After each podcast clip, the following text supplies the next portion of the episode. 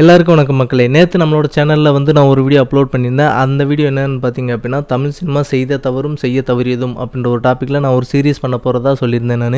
So அதோட first video தான் இந்த வீடியோ ஸோ இந்த வீடியோவில் நான் என்ன டாப்பிக்கை பேச போகிறேன் அப்படின்றத சொல்கிறதுக்கு முன்னாடி இப்போ இந்த கோன் போட்காஸ்ட்டை பார்த்துக்கிட்டு கேட்டுக்கிட்டு இருக்கவங்க எல்லாருக்கும் என்னோட ஒரு சின்ன ரிக்வெஸ்ட் என்னென்னா இன்கேஸ் நீங்கள் வந்து ஆப்பிள் ஸ்பாட்டிஃபை இல்லை ஜியோ செவன் இந்த மாதிரி எந்த பிளாட்ஃபார்மில் நீங்கள் கேட்டுக்கிருந்தாலும் யூடியூப்லேயும் வந்து ஒரு தடவை சப்ஸ்கிரைப் பண்ணி வச்சுட்டு யூடியூப்லேயும் பார்க்க ஆரம்பிங்க. நீங்கள் எந்த பிளாட்ஃபார்மில் என்னோடய போட்காஸ்ட்டை பார்த்துக்கிட்டு கேட்டுக்கிருந்தாலும் சரி பிரச்சனையே கிடையாது. பட் உங்களால் முடிஞ்ச சப்போர்ட்டை எனக்கு நீங்கள் கொடுத்தா மட்டும் போதும். இப்போ நம்ம வீடியோக்குள்ளே போகலாம்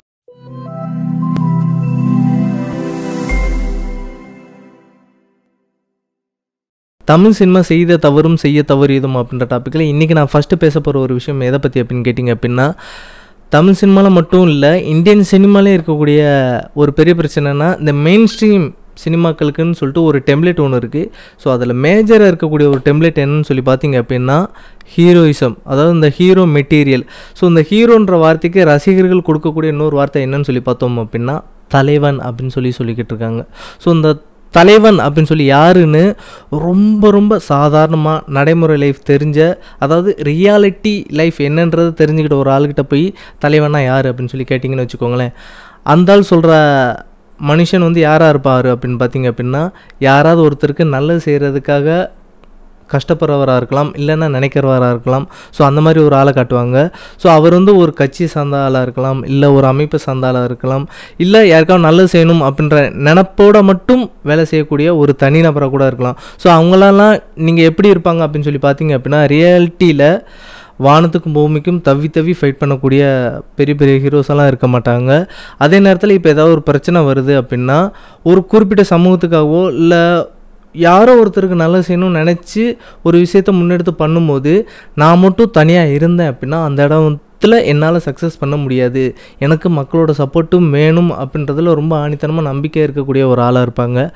பட் இப்போ ஒரு படம் ரிலீஸ் ஆக போகுது அந்த ரிலீஸ் ஆக போகிற படத்தோட ஹீரோக்கு வந்து பல அடி ஓரத்தில் கட் அவுட்லாம் வச்சு பாலாபிஷேகம்லாம் பண்ணிவிட்டு ஆட்டம் பாட்டம் கொண்டாட்டம்னு சொல்லிட்டு ரொம்ப ஜாலியாக படத்தில் இருக்க அந்த ஹீரோஸை மட்டும் செலிப்ரேட் பண்ணிக்கிட்டு இருக்க ஒரு அறவே கட்டுத்தனமான சினிமா ரசிகர்கிட்ட போய் நீங்கள் தலைவர்னு யார் கேட்டிங்க அப்படின்னா கண்டிப்பாக ஒரு சினிமா நடிகரை தான் சொல்லிக்கிட்டு இருப்பான். ஸோ அவன் தான் தலைவர் அப்படின்ற மாதிரி சொல்லிக்கிட்டு இருப்பான். நல்லா யோசித்து பார்த்தீங்கன்னா தேட்டரில் அந்த வெள்ளை ஸ்க்ரீன் இருக்குல்ல. ஸோ அந்த வெள்ளை ஸ்க்ரீனை தாண்டி வெளியே வர முடியாத ஒரு நடிகர் தான் இப்போ வரைக்கும் தமிழ்நாட்டில் இருக்க பாதிக்கு பாதி மக்களை வந்து ஆட்டி படைச்சிக்கிட்டு இருக்கான் ஆளை துடிச்சிக்கிட்டு இருக்கான் அப்படின்றதான் ஒரு உண்மை. இன்னொரு விஷயம் என்னென்னா இப்போ சினிமாவில் இருந்து அரசியலுக்கு வர்றது வந்து தப்பா அப்படின்னு சொல்லி கேட்டிங்க அப்படின்னா என்ன பொறுத்த வரைக்கும் தப்பு இல்லை. யாருனாலும் அரசியலுக்கு வரலாம் அதுக்கான எல்லா உரிமைகளும் எல்லாருக்குமே இருக்குது ஆனால் அரசியலுக்கு வர்றதுக்காக சினிமாவில் இருக்க நடிகர்கள் அந்த சினிமா துறையை கையாளுற விதமும் அரசியலுக்கு வர்றதுக்காக அவங்க யூஸ் பண்ணுற அந்த யுக்திகள் தான் எனக்கு ரொம்ப வியர்டான ஒரு ஃபீலை கொடுத்துக்கிட்டே இருக்குது ஸோ அரசியல் செய்கிறவங்களுக்கும் அரசியல் பிழைப்பவர்களுக்கும் ரொம்ப வித்தியாசம் இருக்குன்னு சொல்லுவாங்க. என்னை பொறுத்த வரைக்கும் சினிமா நடிகர்கள் எல்லாருமே செய்கிறது அரசியல் பிழைப்பு தானே தவிர அரசியல் கிடையாது. சரி பெரும்பாலும் இந்த சினிமா நடிகர்களை ரசிகர்கள் வந்து தலைவர் அப்படின்னு சொல்லி கூப்பிட்றதுக்கான காரணம்லாம் என்னன்னு சொல்லி பார்த்தோம் அப்படின்னா அந்த மாதிரியான ஒரு மென்டாலிட்டி எங்கேருந்து ஆரம்பிச்சது அப்படின்னு சொல்லி பார்த்தோம் அப்படின்னா என்னை பொறுத்த வரைக்கும் நம்மளோட இந்த கல்ச்சரில் இருக்கக்கூடிய அந்த இதிகாச கதைகள் தான் நான் சொல்லுவேன் ஏன்னு கேட்டிங்க அப்படின்னா நீங்கள் எந்த இதிகாச கதைகளை எடுத்துக்கிட்டாலும் சரி அதில் வந்து ஒரு நாட்டை ஆளுக்கூடிய அரசன் அப்படி இல்லைன்னா ஒரு பெரிய தலைவர் அப்படி இல்லைன்னா ரொம்ப ஹை கிளாஸ் அதாவது மேல்தட்டில் அடுத்தவங்களை அடக்கி ஆளக்கூடிய இடத்துல இருப்பாங்க பார்த்துருக்கீங்களா? ஸோ அவங்களோட கதைகளை மட்டும்தான் இதிகாச கதைகளை மேக்ஸிமம் உங்களால் பார்க்கவே முடியும். அதை தாண்டி நம்மளை மாதிரி சாதாரண ஒரு மிடில் கிளாஸையோ இல்லை லோ கிளாஸையோ அன்றாட அந்த வயிற்று பிழப்புக்காக அலைஞ்சிக்கிட்டு இருக்க மாதிரியான சாதாரண மக்களோட கதைகளை நீங்கள் எங்கேயுமே பார்க்கவே முடியாது. அப்படியே இன்கேஸ் இருந்தாலும் அது கடைசியாக இப்போ கனெக்ட் ஆகிற இடம் எதுவாக இருக்கும் அப்படின்னா ஏதாவது ஒரு அந்த அரசியல் தலைவன்கிட்டேயோ இல்லை கிட்டேயோ இல்லை ஏதோ ஒரு கடவுள்கள்கிட்டேயோ தான் போய் முடிகிற மாதிரி இருக்குமே தவிர ஸோ நம்மளை மாதிரி ஆளுங்களுக்கு தேவையான கதைகள் வந்து ரொம்ப ரொம்ப கம்மியாக தான் வந்துக்கிட்டே இருந்துச்சு. ஸோ என்னை பொறுத்த வரைக்கும் ரொம்ப ரொம்ப ரொம்ப ஆரம்ப காலகட்டத்தில் பேசிக்காக அமைஞ்ச ஒரு விஷயம் இதுதான். ஸோ இந்த மாதிரியான கதைகள் தான் மக்கள் மனசில் அது ரொம்ப இன்சிஸ்ட் பண்ணி இப்போ அவங்களுக்கே தெரியாமல் அது மெனிப்புலேட் ஆகி வந்துக்கிட்டே இருக்குது அப்படின்னு நான் சொல்லுவேன். அதுக்கப்புறம் இந்த சினிமான்ற துறை வந்ததுக்கப்புறம் இந்த இதிகாச கதைகள் எல்லாமே அப்படியே படமாக்கப்பட்டுச்சு. ஸோ அதுலேயும் மேக்ஸிமம் நீங்கள் பார்த்தீங்க அப்படின்னா அதே தலைவர் அரசர் அப்படின்ற மாதிரியான கதைகள் தான் அடிக்கடி போச்சு. பெரும்பாலும் நீங்கள் இந்த இதிகாச கதைகள் எல்லாத்தையும் எடுத்து பார்த்தீங்க அப்படின்னா அதில் மாறி மாறி வன்மம் கொலை பகை இந்த மாதிரியான விஷயங்கள் தான் இருந்துக்கிட்டே இருக்கும். அதாவது ஒருத்தனை ஒருத்தனை அடிச்சுக்கிட்டே இருப்பாங்க. அதிகாரத்தில் இருக்கக்கூடிய ஆளுங்கள் மாறி மாறி அவங்களோட பதவியையும் அந்த அந்த பெருமையான ஒரு விஷயத்தையும் தக்க வச்சுக்கிறதுக்காக ஒரு நடக்கிற போராட்டம் தான் அந்த இதிகாச கதைகளாகவே மேக்ஸிமம் இருந்துக்கிட்டே வந்தது. ஸோ அதுக்கப்புறம் என்னாச்சு அப்படின்னா இந்த திராவிட கட்சிகள் உள்ளே வந்ததுக்கப்புறம் இந்த திராவிட கருத்துக்களை திணிக்கிறதுக்காக அதாவது மக்களிடையே பரப்புறதுக்காக ஒரு சில விஷயங்கள்லாம் சேஞ்சஸ் பண்ணாங்க. அந்த திராவிட கொள்கையில் உள்ளே கொண்டு வரணும்னு நினச்சது வேறு நோக்கத்துக்காக. பட் அவங்களும் என்ன பண்ணாங்க அப்படின்னா அதுக்கும் தலைவனை ஒருத்தனை வந்து மக்கள் முன்னாடி நிறுத்தி வச்சா மட்டும்தான் அந்த தலைவன் சொல்கிறத மக்கள் எல்லாரும் கேட்பாங்க நம்புவாங்க அப்படின்ற ஒரு தப்பான வழிகாட்டுதலில். திரும்பவும் அதே விஷயங்கள் தான் நடக்க ஆரம்பிச்சது. ஸோ அந்த மாதிரி தான் சினிமா வந்து இதிகாசங்கள்ல இருந்து அதுக்கப்புறம் வேற ஒரு கொள்கைக்கு மாறுச்சு. இப்போ வரைக்கும் பார்த்தீங்க அப்படின்னா தமிழ் சினிமாவில் அந்த ஹீரோ மெட்டீரியலை வச்சு படம் பண்ணக்கூடிய எல்லா படங்களும் எப்படி இருந்தது அப்படின்னா அதே இதிகாசத்தில் இருக்கக்கூடிய பழைய ஆமை கதைகளை தான் வச்சு இப்போ உள்ள காலத்துக்கு ஏற்ற மாதிரி மாறி மாறி எடுத்துக்கிட்டு இருக்காங்க. ஸோ நீங்கள் நல்லா பார்த்தீங்க அப்படின்னா இடையில ஒரு சில இயக்குனர்கள் நல்ல படம்லாம் கொடுக்க ஆரம்பித்தாங்க அதெல்லாம் யாருன்னு பார்த்தீங்க அப்படின்னா கே. பாலச்சந்தர் பாரதி ராஜா பாலு மகேந்திரா இந்த மாதிரியான ஆட்களை வந்து கொஞ்சம் நல்ல நல்ல படங்கள்லாம் கொடுக்க ஆரம்பித்தாங்க அதுக்கப்புறம் என்னாச்சுன்னு தெரில திரும்ப தமிழ் சினிமா வந்து ரொம்ப மோசமான ஒரு நிலைமைக்கெல்லாம் போய் தட்டு தள்ளாடிலாம் வந்துக்கிட்டு இருந்துச்சு. ஸோ இதெல்லாம் மேக்ஸிமம் நம்மளோட எயிட்டிஸ் கிட்ஸ் நைன்டிஸ் கிட்ஸ் எல்லாருக்குமே தெரியும். ஏன்னா நம்ம வந்து சின்ன வயசில் வந்து ஒரு மாசான ஒரு கமர்ஷியல் படத்தெல்லாம் பார்த்து எந்த அளவுக்கு என்ஜாய் பண்ணமோ அந்த படங்கள்லாம் இப்போ நம்ம பார்த்து சிரிச்சுக்கிட்டு இருக்கோம். எத்தனை பேருக்கு அந்த ஃபீல் இருக்குன்னு எனக்கு தெரியல. பட் ரியாலிட்டியாக தான். இப்போ உங்களுக்கு ஒரு பத்து படம் அப்போ நீங்கள் பார்த்து என்ஜாய் பண்ணியிருந்தீங்க அப்படின்னா இப்போ அந்த பத்து படத்தில் குறைஞ்சது ஒரு அஞ்சு படமாவது பார்த்து நீங்கள் சிரிக்க ஆரம்பிச்சிருப்பீங்க. ஸோ அந்தளவுக்கு வந்து இப்போ சினிமா வந்து வேறு மாதிரி மாறி வந்திருக்கு. ஆனாலும் அதுக்கப்புறம் ஒரு சில நல்ல படங்கள்லாம் வந்துக்கிட்டு தான் இருந்துச்சு. பட் என்ன நிலமன்னு தெரியல. இப்போ திரும்ப அதே மாதிரியான ஒரு சில இந்த மலட்டுத்தனமான கதைகள்லாம் நிறையவே தமிழ் சினிமாவில் வர ஆரம்பிச்சிருச்சுன்னு தான் சொல்லணும். என்னதான் ஒரு படத்தை பார்த்து ஒரு ஆடியன்ஸ் வந்து அந்தளவுக்கு என்ஜாய் பண்ணாலும் சரி இல்லை என்டர்டெயின் ஆனாலும் சரி அதுக்கப்புறம் அவனோட வாழ்க்கைக்கு அந்த படம் எந்த அளவுக்கு உதவ போகுது அப்படின்னு சொல்லி பார்த்தீங்க அப்படின்னா சத்தியமாக எதுவுமே கிடையாது. இப்போ இந்த ஹீரோ மெட்டீரியலை வச்சு படம் பண்ணுறதுக்கு மேக்ஸிமம் எந்த மாதிரியான கதைகள்லாம் தமிழ் சினிமாவில் சூஸ் பண்ணிக்கிருக்காங்க அப்படின்னு சொல்லி பார்த்தீங்க அப்படின்னா ரொம்ப பெருசாக இல்லை ரொம்பவே சொச்சமாக தான் இருக்குது. அது என்ன கதை அப்படின்னு சொல்லி பார்த்தோம் அப்படின்னா ரொம்ப ரொம்ப செல்வந்தானா இருப்பான். யாருக்குமே எந்த தீங்கும் செய்யாதவனா இருப்பானா. அதாவது எப்படின்னா தூக்கத்தில் கூட யாருக்கும் எந்த கெட்டதும் செய்யவே மாட்டான். ஆனால் ஒரு ஸ்டேஜில் என்ன பண்ணுவான் அப்படின்னா அவன் தன்னோட சொத்து எல்லாத்தையும் இழந்துருவான். என்னதான் சொத்து எல்லாத்தையும் இழந்தாலும் சரி மக்களுக்கு வந்து அந்த நல்லது செய்கிறது அந்த அள்ளி அள்ளி கொடுக்குற பழக்கத்தை வந்து விடவே மாட்டான். கடைசி எப்படியோ போராடி அடம் பிடிச்சி சண்டை போட்டு ஃபைட் பண்ணி அதுக்கப்புறம் திரும்ப அவனோட சொத்தெல்லாம் அடைவான் படம் முடிஞ்சிடும் இன்னொரு மாதிரியான கதைகளை என்னன்னு சொல்லி பார்த்தீங்க அப்படின்னா ஹீரோக்கு எந்த வேலையும் இருக்காது. மூணு வேளை சோத்துக்கே அப்பா மட்டும் தான் கையேந்து நிற்கணும் ஃப்ரெண்ட்ஸு கூட வெட்டியாக உரிச்சிக்கிட்டு இருக்க ஒரு ஆள் ஒரு ஹீரோயினை லவ் பண்ணுவான். லவ் பண்ணி அந்த பொண்ணுக்கிட்ட வந்து மேரேஜ் ப்ரொபோசல் பண்ணுவான் லவ் ப்ரொபோசல் பண்ணுவான் அந்த பொண்ணு ஃபஸ்ட்டு ஓகே சொல்லிடும் அதுக்கப்புறம் அவங்களுக்குள்ளே ஏதோ ஒரு பிரச்சனை நடக்கும். அதுக்கப்புறம் அந்த பிரச்சனையை சார்ட் அவுட் பண்ணி திரும்ப அவங்க ரெண்டு பேரும் எப்படி ஒன்று சேராங்க அப்படின்றதான் கதையாக இருக்கும். இது வந்து ரெண்டாவது ரகம். இந்த ரெண்டு விதமான கதைகளை மட்டுமே வச்சுட்டு தான் தமிழ் சினிமாவில் மேக்ஸிமம் மெயின் ஸ்ட்ரீம் படங்கள் எல்லாமே எடுத்துக்கிட்டு இருக்காங்க. அதிகபட்சம் போனால் கொஞ்சம் கோஸ்ட் அது இப்போ தான் ரீசெண்டாக ஆட் ஆயிருக்கு. ஸோ இந்த ரெண்டு விதமான கதைகளும் மக்களுக்கு ஏதாவது ஒரு விதத்தில் உதவுதா அப்படின்னு சொல்லி பார்த்தீங்க அப்படின்னா துளி கூட யாருக்குமே உதவே உதவாத ஒரு கதைகள் தான் இது ரெண்டுமே. சரி இந்த மாதிரியான ஹீரோ மெட்டீரியலை வச்சு எடுக்கக்கூடிய படங்கள்னால என்ன விளைவுகள் வருது அப்படின்னு சொல்லி கேட்டிங்க அப்படின்னா ஒரு மாதிரி சித்தரிக்கப்பட்ட வரலாறு தான் மேக்ஸிமம் மக்களுக்கு அதாவது அடுத்த ஜென்ரேஷனுக்கு இல்லை இப்போ உள்ள ஜென்ரேஷனுக்கு வந்து போய் சேர்றதுக்கான வாய்ப்புகள் வந்து நிறையவே இருக்குது ஃபார் எக்ஸாம்பிள் ஒரு காலத்தில் வந்து நான் ஆல்ரெடி சொல்லியிருந்த மாதிரி தான் இதிகாச கதைகள் புத்தகங்கள் கதைகள் மூலமாக என்ன சொன்னாங்க அப்படின்னா ஒருத்தரோட வரலாறாக இருக்கட்டும் அப்படி இல்லைன்னா ஒரு இடத்தோட வரலாறாக இருக்கட்டும் மேக்ஸிமம் புத்தகங்களாக தான் வர ஆரம்பிச்சிது. ஆனால் அதுக்கப்புறம் இப்போ மேக்ஸிமம் அடுத்த ஜென்ரேஷனுக்கு எதை ரெஃபரன்ஸாக கொடுக்குறாங்க அப்படின்னு கேட்டிங்க அப்படின்னா மேக்ஸிமம் படங்களை தான் கொடுத்துக்கிட்டு இருக்காங்க.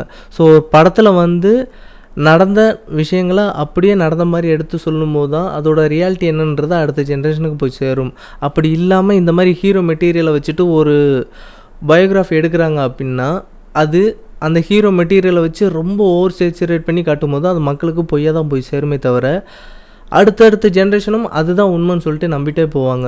ஸோ மேக்ஸிமம் என்ன ஆகுது அப்படின்னா ரியாலிட்டி தெரியாமலே ஒரு கற்பனையான உலகத்துக்குள்ளேயே எல்லாருமே நம்மளோட பிரெயின் வந்து ரொம்ப ஈஸியாக மெனிப்புலேட் ஆயிடுது நமக்குள்ளே அவங்க ஈஸியாக இந்த மாதிரியான விஷயங்களை வந்து இன்சிஸ்ட் பண்ணிடுறாங்க.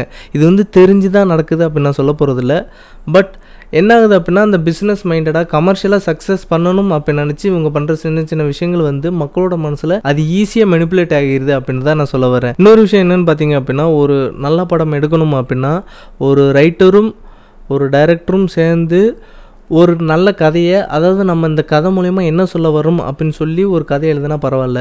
ஒரு ஹீரோக்காக கதை எழுதும் போது என்ன ஆகுது அப்படின்னா அந்த ஹீரோவுக்கு நம்ம என்னென்னலாம் அவரை இன்னும் கொஞ்சம் பெரிய ஆள் ஆக்கலாம் அப்படின்ற மாதிரியான ஒரு மைண்ட் செட்டில் ஒர்க் பண்ண ஆரம்பிச்சுறாங்க.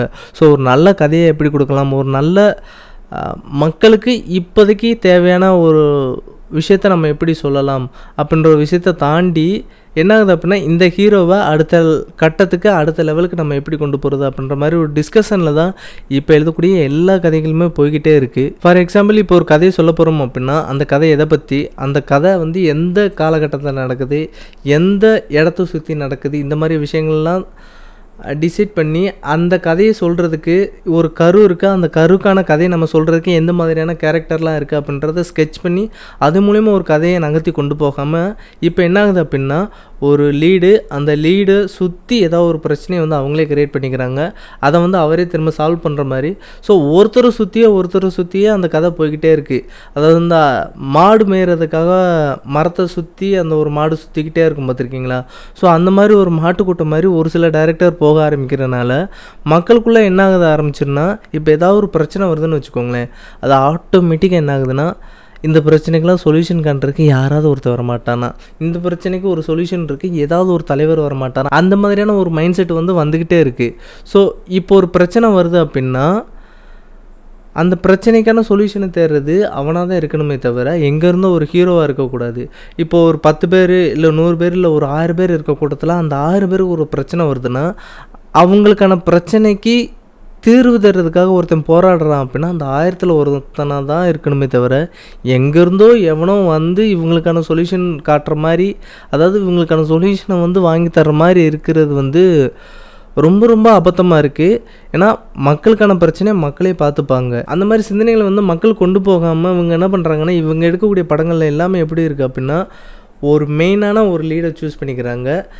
அவன் வந்து அவன் இருக்கிற ஏரியாவில் தண்ணி வரலனா இவன்கிட்ட தான் வந்து சொல்லுவாங்க. குப்பை அல்ல வரலனா இவன்கிட்ட தான் சொல்லுவாங்க. குளிச்சுக்கிட்டு இருக்கும்போது ஒருத்தன் வலிக்கு விழுந்துட்டானா அதையும் அந்த லீடுகிட்ட தான் வந்து சொல்லுவாங்க. அந்த லீடு ஒன்றும் சும்மா இருக்க மாட்டார்.